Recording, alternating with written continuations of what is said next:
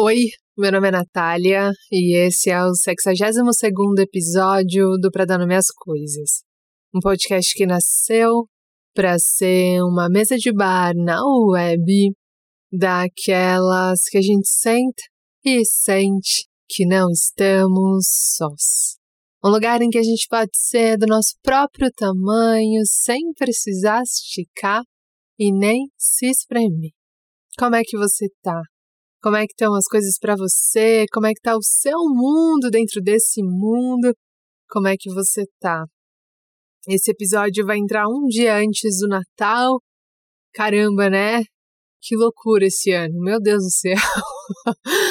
Senhor, chegamos, né? Chegamos no fim dele. Que loucura. Hoje é segunda-feira, tô gravando hoje, e aí esse fim de semana eu tava assistindo aquele documentário, eu não sei se a pronúncia do nome dela é Mary Kondo. Ai, meu Deus do céu, deixa eu pesquisar para não falar errado, né? Mas é aquela mulher que é especialista em organização, né? Não é um tipo de documentário, na verdade é uma série, né? Não é um tipo de conteúdo que. É Mary Kondo, isso mesmo. Não é um tipo de conteúdo que me atrai muito, que me chama muita atenção, mas eu já tinha visto uns dois, três criadores de conteúdo falando sobre essa mulher, que o método dela era super incrível e tal. E aí me chamou a atenção. Falei, cara, vamos ver se eu consigo que isso me inspire a ser um pouco mais organizada, porque eu sou meio caótica, assim, na, na minha organização, né? Outro dia eu entrei na terapia falando isso. Falei, nossa, Renata, assim, eu sei, eu reconheço que eu sou um pouco caótica. E ela falou, Natália, você só tem um outro tipo de ordem. Eu achei maravilhoso é isso, né? Porque a gente também às vezes padroniza, né? Ou a gente padroniza até a organização, né? E às vezes é possível ser organizado de um outro modo que não do jeito tradicional. Falando nisso, se vocês ouvirem um, uns barulhos e gritos de criança, é porque realmente está perto aqui do desse fim de ano, já estamos no fim de ano, né? Acho que as crianças estão, sei lá, de férias com os pais, não sei, e aí tem bastante criança aqui brincando né, no condomínio. E eu tô dizendo tudo isso porque aí eu falei, cara, eu vou ver aquelas coisas que a gente faz, porque a gente faz consciente, buscando aquilo, né? Buscando uma inspiração e tal. E aí eu fui arrumar meu quarto, cara. E é muito interessante esse processo da organização, né? Porque hum, eu tenho várias gavetas, assim, no, no meu quarto que ficam embaixo da cama, assim. E eu já tinha tentado organizá-las em outro momento, assim, em outros momentos. E eu sempre travo num determinado ponto que é me desfazer de coisas que eu não tenho coragem de me desfazer. E a Mary Kondo, ela sugere que a gente pegue cada coisa que tem na nossa casa, né, e se pergunte: isso me traz alegria? Isso me faz bem? E se não tiver essa sensação, que você descarte, doe, venda, enfim, né? É, mas o que eu quero dizer é que, fazendo esse processo da organização, eu fui me dando conta o quanto as coisas vão ficando mais fáceis ao passo que a gente vai se aproximando delas com mais frequência, né? Porque tem um ponto da, da, da minha gaveta que eu sempre travo nele, assim. Agora, nesse domingo, eu me dei conta que hum, eu já tinha desfeito um pouco desse nó nos, dom nos domingos anteriores, e aí, nesse domingo, eu consegui me desfazer completamente das coisas que não tinham mais nenhuma utilidade, mas que eu guardava ali por apego, assim, né? Inclusive duas camisetas que eu sempre olhava para elas e falava, cara, mas elas são tão lindas, cara. Eu tenho certeza que um dia eu vou querer usar. Hoje eu não quero, mas elas são tão lindas e tal. E aí muito interessante isso, né? Porque às vezes a gente a gente se apega a coisas porque a gente gostaria de querê-las, né? A gente gostaria de querer usar, ou a gente gostaria de, de querer ter a, uma amizade com aquela pessoa, a gente gostaria de, de, de gostar de determinada pessoa e a gente não gosta, não funcionou, né? Mas a gente tem dificuldade de se desapegar, né? E aí eu achei muito interessante, assim, às vezes muito nessa, nesse, nesse exercício do futuro, né? Mas um dia eu vou querer, um dia vai fazer sentido, um dia vai caber, um dia eu vou gostar, um dia, cara, né? E aí passaram-se três anos e elas continuam na minha gaveta. E toda vez que eu, putz, estou procurando uma camiseta, elas nunca são nem a minha primeira nem a minha última escolha. prefiro muitas vezes tirar a camiseta da máquina de lavar, passar ali rapidão, do que usá-las, né? Então realmente não funcionou, mas ainda estava muito apegada à ideia, né? Falei um pouco disso no episódio de, da dificuldade de esquecer, esqueci o nome agora do, do, episódio, mas é um pouco disso, né? Às vezes a gente fica apegado à ideia que a gente tem sobre algo, né? A gente tem uma ideia sobre algo e a gente não quer desapegar dessa ideia, né?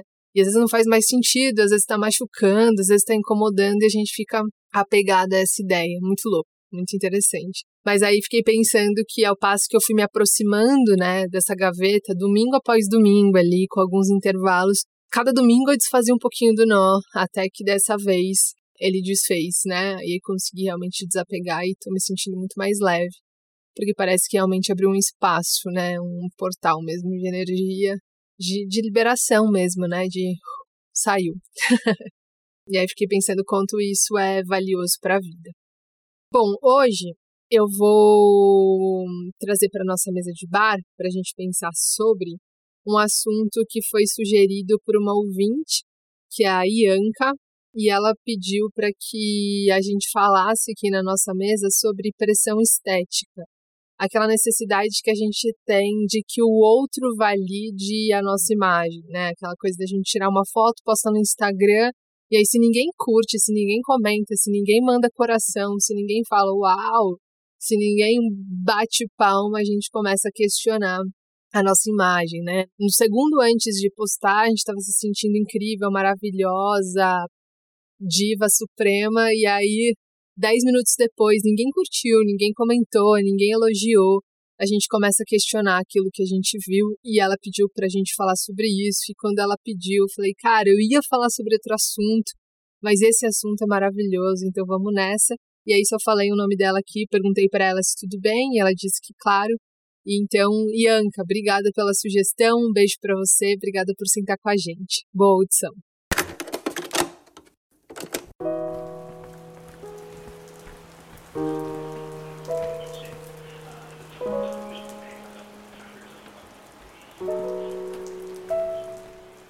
Era uma sexta-feira de verão e a noite estava bem gostosa, sabe? Eu gosto tanto de noites de verão. Você também? Eu gosto daquelas noites que você sai com uma calça jeans ou com uma rasteirinha e com uma camiseta e que o vento vai batendo assim bem, bem morno no corpo. Não dá vontade de colocar casaco nem de trocar de roupa. A noite parece que fica tão agradável. Parece que ela se adapta assim ao nosso corpo. Eu amo noites de verão. E a noite estava tão gostosa que apesar do meu cansaço, eu escrevi para minha amiga dizendo: "Tá bom, beleza, eu te encontro lá às oito". Eu lembro que antes de sair de casa, eu me olhei no espelho.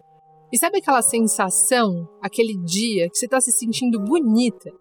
Mais do que se sentindo bonita, aquele dia que você está se sentindo interessante, atraente, confortável na sua própria pele. Naquele dia eu saí assim de casa, confortável dentro do meu corpo. Mas quando o relógio bateu uma da manhã e a gente se despediu, eu entrei no carro digitando o endereço de casa no GPS, enquanto uma sensação ia tomando conta do meu corpo. E ela era muito diferente daquela sensação que eu saí de casa com ela. Era como se eu tivesse me enganado na minha percepção. Era como se eu tivesse errado na minha avaliação quando me olhei no espelho mais cedo. Era como se eu não fosse assim tão atraente, tão interessante, tão bonita. Porque se eu fosse, se eu fosse tudo isso, alguém naquela noite teria me olhado, teria olhado para mim.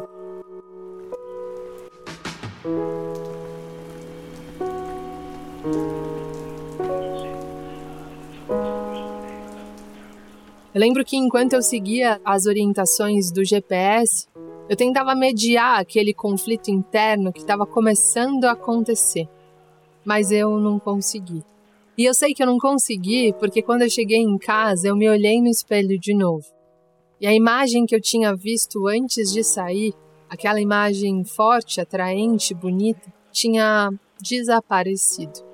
Era como se eu não conseguisse mais me conectar àquela sensação.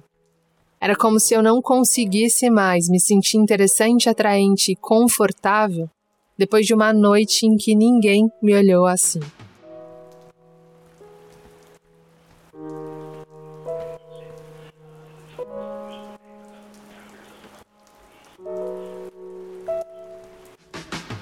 Se eu disser para você que isso só aconteceu uma vez, há muitos anos, e nunca mais, eu estaria mentindo. Mas o que eu posso dizer com sinceridade é que hoje eu tenho mais sucesso em mediar esse conflito. Hoje eu sei que o problema não está no espelho. E isso fez uma grande diferença. Isso fez um grande divisor de águas na minha vida.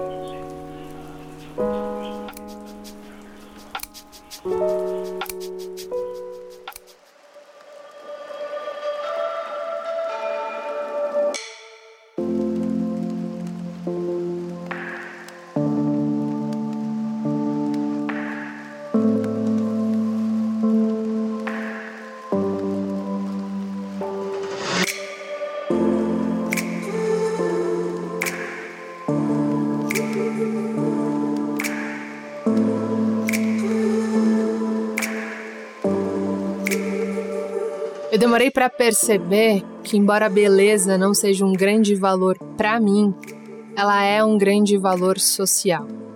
E todo valor social atravessa o nosso corpo, quer a gente queira, quer não. E aqui eu tô falando beleza, mas entenda como padrão de beleza, como aquilo que é entendido por beleza, como aquilo que é eleito como beleza, como aquilo que está dentro ou mais próximo possível do padrão europeu, que é aquele que a nossa sociedade elegeu como padrão de beleza certo. Como padrão de beleza, aquele que todo mundo tem que alcançar. O padrão de beleza europeu é aquele que a nossa sociedade é estimulada a tentar alcançar a qualquer custo, mesmo que ele custe a nossa vida. Diga-se de passagem, todas as mulheres que morreram durante cirurgias plásticas ou que ficaram com sequelas irreversíveis na saúde por causa disso. O padrão europeu que a nossa sociedade quer alcançar, ele é feito por um conjunto de símbolos. Alguns deles são o corpo magro, o corpo branco, o corpo alto e o cabelo liso. Quanto mais perto ou dentro desse padrão você tá, mais dentro ou perto do que é considerado belo você se encontra. E por isso, mais fáceis alguns acessos são para você. E eu tô dizendo isso porque para que esse desconforto, esse desconforto daquela noite durasse só uma noite e não uma vida inteira, eu precisei entender o que era considerado beleza para a sociedade que eu faço parte. Eu lembro que há alguns anos circulou o relato de uma menina que foi viajar de avião e sentou lá na poltrona dela, na poltrona que ela tinha comprado. Do lado dela tinha um cara. E ela viu quando esse cara recebeu uma mensagem de um outro cara que estava dentro do avião com um comentário em tom de chacota sobre a imagem dela. Ela viu o cara dizendo, fazendo comentários jacosos sobre o cabelo, sobre a imagem dela dizendo que ela era feia. E aí esse post viralizou porque a menina respondeu a essa mensagem perguntando: Feia por quê? Feia para quem? Embora esse padrão de beleza não seja um grande valor para mim, ele é um grande valor social. E todo valor social atravessa o nosso corpo, quer a gente queira, quer não. E é muito importante a gente dar nome para isso, porque só quando a gente dá nome para isso, a gente entende que o problema não tá com o nosso peso, com a textura do nosso cabelo, com a nossa altura, com a nossa pele, mas com um padrão de beleza que nem real e coerente é, porque não diz, não corresponde com o nosso povo, com a origem do nosso povo. Entender que a beleza, o padrão de beleza não era um grande valor para mim, mas era um valor social, me fez entender muitas coisas. A primeira vez que eu me dei conta disso, assim, com mais clareza, foi durante um estágio, um dos primeiros estágios que eu fiz enquanto eu estava na faculdade.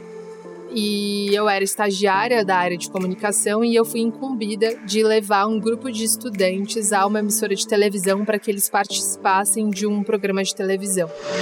E tinha assim 20 adolescentes, todos extremamente empolgados para aparecerem na televisão. Então assim, o ônibus chegou e putz, gente, vamos entrar no ônibus. E as meninas entrando e passando batom, os meninos passando perfume, todos eles estavam muito empolgados para aparecerem na televisão. Quando a gente chegou no estúdio, aquela coisa do estúdio gelado, tal, de televisão, a produtora se aproximou e falou: "Você pode pedir para que eles se organizem naquele naquela mini arquibancada?" E aí pedi para que eles se organizassem naquela mini arquibancada, sem orientação nenhuma de onde eles deveriam sentar, porque ela só pediu realmente para que eles se organizassem sentados ali. E eu também, na minha ingenuidade, não achava que deveria seguir uma ordem pré-estabelecida.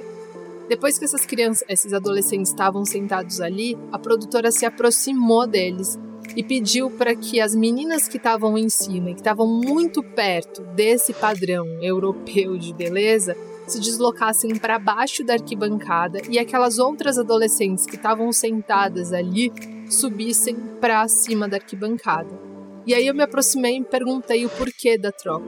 E ela disse que a parte de baixo da arquibancada era a parte que apareceria na televisão. É disso que eu estou dizendo, que embora para você e para mim a beleza ou o padrão de beleza não seja um grande valor, então assim, embora para você e para mim o grande trunfo de uma pessoa não passe por ela ser bonita ou não, para a sociedade a imagem é uma coisa muito forte. A beleza dentro desse padrão é algo muito forte. E a beleza dá acesso a algumas pessoas, a beleza leia-se esse padrão, né? Dá acesso a algumas pessoas que não dá para outras pessoas, tipo aparecer na televisão.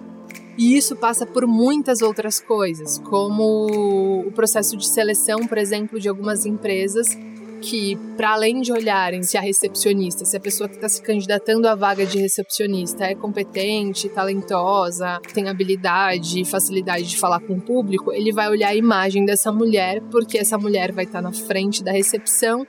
Então, essa empresa entende que essa mulher tem que corresponder a uma estética que eles consideram ideal dar nome para isso é muito importante porque é muito fácil numa sociedade que valoriza profundamente a imagem a gente achar que tem alguma coisa errada com a nossa imagem.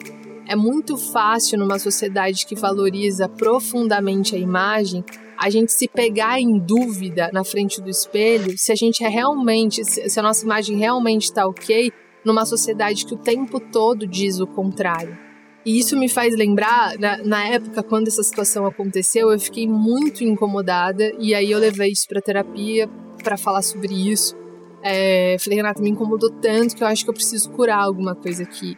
E eu lembro que a Renata, nessa sessão de terapia, ela disse: revolução, Natália, é muitas vezes reconhecer beleza onde essas belezas foram negadas.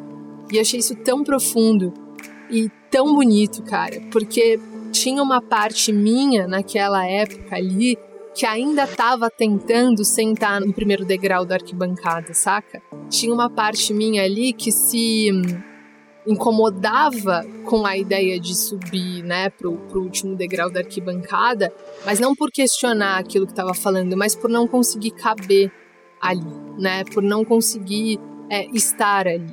Né? Então surgiu uma, uma, uma sensação de, putz, eu não sou o suficiente para sentar no primeiro degrau da arquibancada, né? Então eu questionava, mas eu questionava a mim não o padrão, isso que eu quero dizer. E aí, para que aquela noite daquele bar, quando eu disse para minha amiga às oito eu tô aí, durasse só uma noite e não uma vida inteira, eu precisei entender quais eram os padrões de beleza que eu carregava dentro de mim que eu tentava corresponder.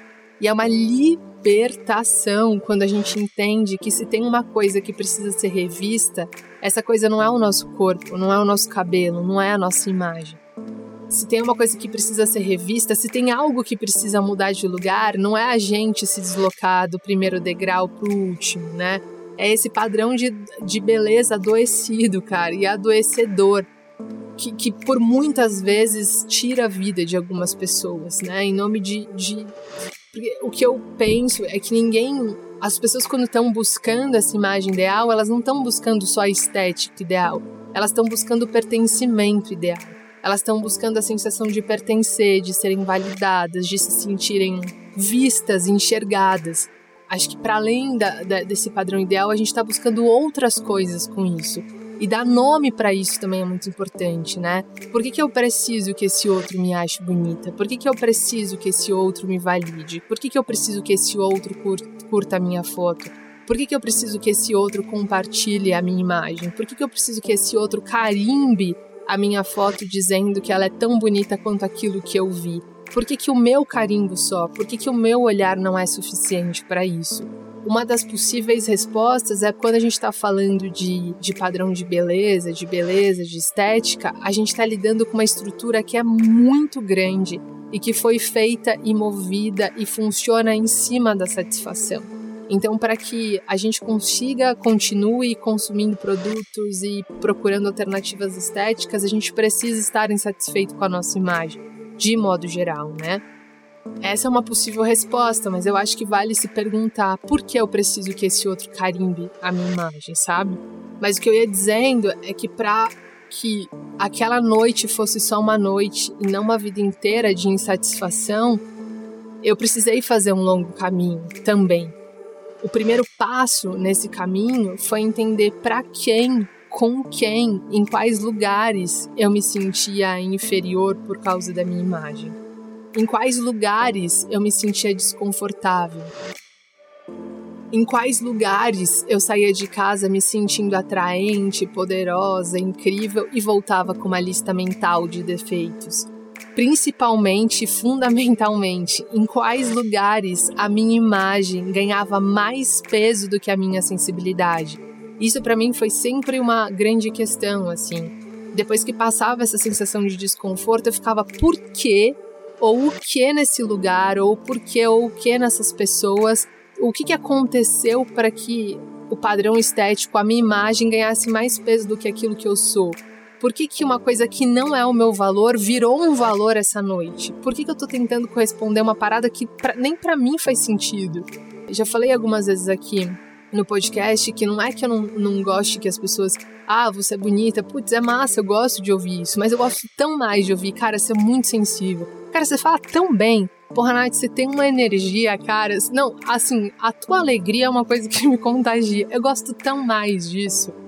Virou uma reflexão para mim, né? Por que nesse lugar, com essas pessoas, nesse ambiente, a minha imagem ganhou mais peso do que a minha energia? Ou a minha, a minha imagem ganhou mais peso do que a minha sensibilidade? ou a minha imagem ocupou mais espaço do que a forma com que eu me comunico, é, aquilo que eu já vivi, aquilo que eu tenho para contar. Porque de repente algo que não era o meu valor nesse lugar, nessa noite, nesse ambiente com essas pessoas virou um valor? Principalmente, fundamentalmente, porque a minha imagem nesse lugar, nesse ambiente, com essas pessoas, ganhou mais importância do que a minha voz. Por quê?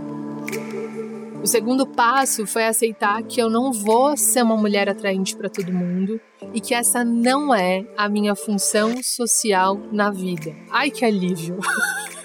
Dá um alívio falar isso em voz alta? Fala você também. Se você é mulher, você já deve ter sido estimulado a ocupar esse lugar. O lugar da mulher bonita, da mulher atraente, da mulher boa para casar. Você já deve ter ocupado essa função da mulher cujo único objetivo é atrair o olhar de preferência dos homens, né? De ser validada pelos homens. Mas eu vou te contar uma coisa assim do fundo do meu coração pro seu. Você não veio para esse mundo para isso. E mesmo quando você não atrai olhares numa festa, numa balada, ou no Tinder, ou em qualquer aplicativo de namoro, ou numa mesa de bar, o seu valor enquanto mulher, enquanto pessoa, enquanto indivíduo permanece intacto. O terceiro passo foi diminuir o meu consumo de lugares, relações, filmes, contas no Instagram que eu não me enxergo, que eu não me vejo ou que não me inspiram a pensar num padrão de beleza que é diverso. Hoje, no meu feed do Instagram e na minha vida, tem pessoas pretas, gordas, transexuais, pessoas com deficiência, pessoas reais, com belezas reais, com corpos reais, com vidas reais, com narrativas reais. Esgarçar o padrão de beleza que me foi ensinado me deu impulso para questionar quem me questiona, me deu impulso para me perguntar: feia para quem? Feia por quê? Não bonita para quem? Não bonita por quê? Qual é o padrão de beleza dessa pessoa?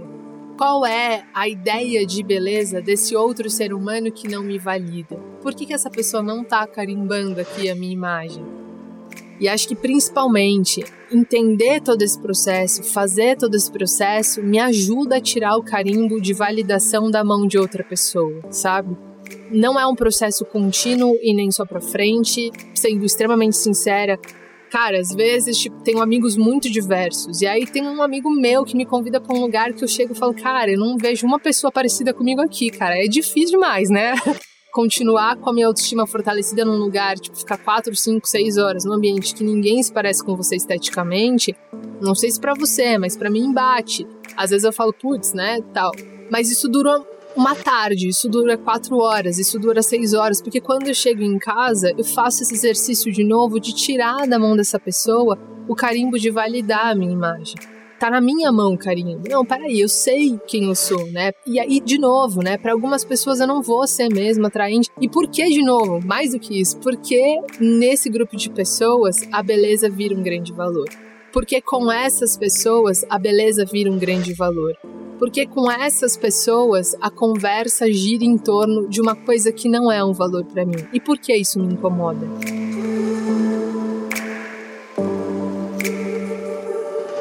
Então, assim, hoje eu me acho bonita? Sim. Hoje eu me acho maravilhosa? Me acho também. Todo dia? Não. O tempo todo? Não também. Mas essa sensação de incômodo, quando vem, ela dura só uma noite metaforicamente ou literalmente. Às vezes literalmente, às vezes metaforicamente, às vezes uma noite, duas, três. Mas não dura uma vida inteira, porque quando eu chego em casa eu me pergunto: quem está sendo beneficiado com a minha insatisfação comigo mesma? Quem? Na guerra contra a minha imagem, quem está ganhando esse jogo? Com certeza não sou eu. Com certeza não é você. Existe uma indústria que trabalha para você ficar insatisfeita. Existem inúmeros filtros cosméticos, produtos dos mais diversos que cumprem só uma função: dizer que você não pode ser você. Então não caia nessa cilada. Tire o carimbo de validação da mão das outras pessoas e entenda essa pessoa por quem você quer, de quem você quer essa validação. Ela tem o mesmo padrão de beleza que você? Ela olha para as pessoas é, do mesmo modo que você olha? Ela enxerga beleza onde você enxerga? Porque às vezes a gente fica esperando que. Isso para mim foi uma, uma libertação, assim, né? Hoje eu entendo que para algumas pessoas a minha imagem, a minha estética não vai agradar. Como tem pessoas que eu olho e falo, cara, na boa, zero, zero atração, zero. Não, não, não me move. Acho que tem a ver com isso, sabe? Acho que tem a ver com se perguntar por que, que eu tô querendo a validação dessa pessoa? Por que, que eu tô querendo é, que essa pessoa carimbe a minha imagem ou diga que aquilo que eu vi tá certo? Então, se eu pudesse hoje te dar um conselho, seria: se conselho vale, né? Mergulhe nesse incômodo, sabe? E saia dele com as suas próprias respostas. Feia para quem? Feia por quê? E talvez você descubra uma parte desse padrão irreal dentro de você porque às vezes eu acho que o desconforto ele nasce não porque a gente não pertence ao padrão, não porque a gente se percebe fora do padrão, mas porque a gente acha a necessidade, porque a gente sente a necessidade de, de entrar nele, de se encaixar nele. Hoje eu reconheço o padrão estético que existe nessa sociedade, tenho inúmeros privilégios, né? É, tem um corpo magro, por exemplo. Eu não sei o que, que é, tipo, eu não sei como é a vivência de uma pessoa gorda. Mas eu vejo o padrão estético, por exemplo, europeu e falo, brothers, tem uma coisa que eu tô fora é desse padrão estético europeu. Quero participar? Muito obrigada, não quero. Por quê? Porque eu vejo outras pessoas parecidas comigo e acho elas igualmente bonitas, interessantes, atraentes. Fazendo uma partilha aqui, eu nas férias do ano passado eu fui para Buenos Aires e para o Uruguai. E o Uruguai é um lugar que tem zero pessoas negras, assim, pouquíssimas pessoas negras. E eles têm um histórico de racismo bem acentuado, assim. E eu andava na e aí, assim, eu andei na, na cidade, enfim, e dava para contar nos dedos as vezes em que as pessoas olhavam para mim e não tinham nenhuma reação. Porque a maior parte do tempo elas olhavam para mim, ou elas riam, ou elas cutucavam, elas comentavam. E no primeiro dia eu falei, porra, cara, que foda, sabe? É, é difícil você o tempo todo ali ficar sustentando. E é difícil também você não, não se sentir abalado né, na, na autoestima quando o tempo todo as pessoas estão ali rindo e tirando sarro. Mas depois eu falei, cara, na boa, feia para quem? Feia por quê, né? E aí fiquei pensando, cara, se esse lugar aqui fosse um povo africano, fosse um dos povos africanos, o quanto eu me sentiria bonita. Coitados, eles não conseguem enxergar beleza, não conseguem ver beleza na minha estética. E mais libertador do que isso, eu não preciso, eu não quero e eu não tenho necessidade de ser bonita para eles. Eu acho que tem uma coisa que é a questão do respeito, né? Você respeitar o outro. E isso eu acho que é. Em alguns momentos eu senti esse desrespeito no sentido de de cara, é escroto você olhar para uma pessoa e rir dessa pessoa, né? Rir da estética dessa pessoa, né? Tem essa, essa questão do histórico do racismo, enfim. Mas enquanto eu tava andando por essas, por, pelas ruas, eu lembro de pelo menos duas vezes que eu encontrei mulheres negras que estavam com os cabelos assim presíssimos, esticados para trás. E quando a gente se olhou, a gente sorriu. E ali espero, desejo, né?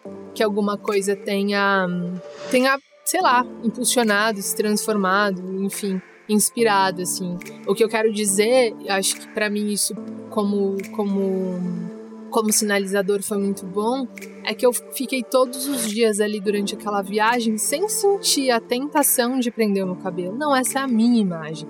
E mesmo que você não seja capaz de olhar, de achar bonito, de aplaudir, de dar coração, de dar like, eu ainda continuo me achando maravilhosa. Porque na minha imagem passa meu avô, passa minha avó, passa meu pai, passa minha família inteira, passa a história de um povo que construiu esse país. Não tem como não achar bonito isso. E mesmo que você não ache, e mesmo que outras pessoas não achem, não tem como eu não achar.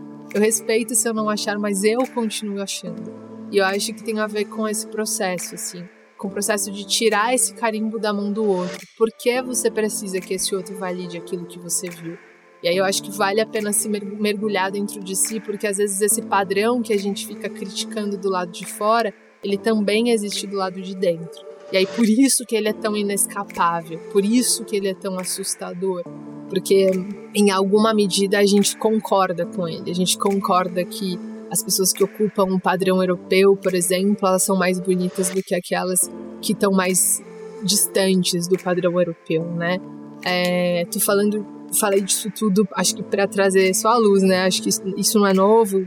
Enfim, é um assunto que se fala pra caramba na internet, mas é só para lembrar que hum, existe toda uma indústria para que a gente continue se sentindo insatisfeita com a nossa imagem, né? Que uma indústria que ganha dinheiro com a nossa insatisfação.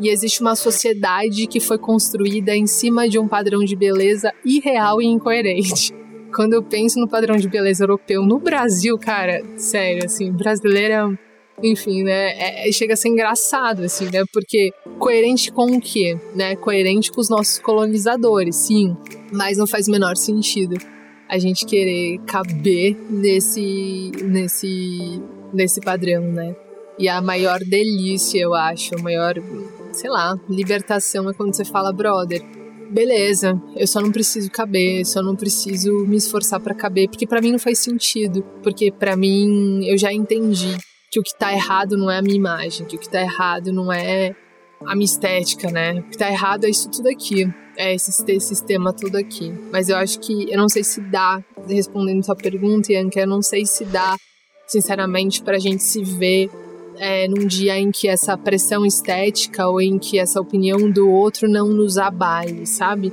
Mas eu acho que dá para chegar num dia em que esse incômodo dure só uma noite, ou que esse incômodo dure uma semana e não uma vida inteira, sabe? Eu acho que dá nome para isso, dá nome para os teus incômodos, para as tuas pressões, para as tuas insatisfações, pode te ajudar a caminhar para um, um outro caminho, né? E aí, ressaltando, gente, é, isso é só um ponto de vista e também respeito todas as pessoas que, enfim, eu entendo que existem coisas que estão muito para além da estética, enfim, outras coisas, né? É isso. Eu só acho que a gente vive numa sociedade muito cruel com as mulheres, né? Então, quando a gente também. Essa coisa da gente querer o olhar do outro, nós fomos mulheres criadas para isso também, né? De modo geral, nós, as mulheres são criadas para atrair esse olhar masculino de preferência masculino, né? E quando você entende que você não precisa, cara, aí começa o caminho da transformação. É isso, gente. Espero que tenha feito sentido, dado uma luz, feito aberto algum caminho das pedras aí para você. É, se você não segue a gente lá no Instagram, o nosso Instagram é para dar nome às coisas. Lá a gente faz algumas partilhas, compartilha sempre um dia antes, quando, na maioria das vezes, dentro do cronograma, né? Às vezes sai um pouco do cronograma. A gente compartilha os episódios que vão entrar no ar no dia seguinte. Espero que tenha feito sentido para você. Um beijo e a gente se vê em breve. Tchau!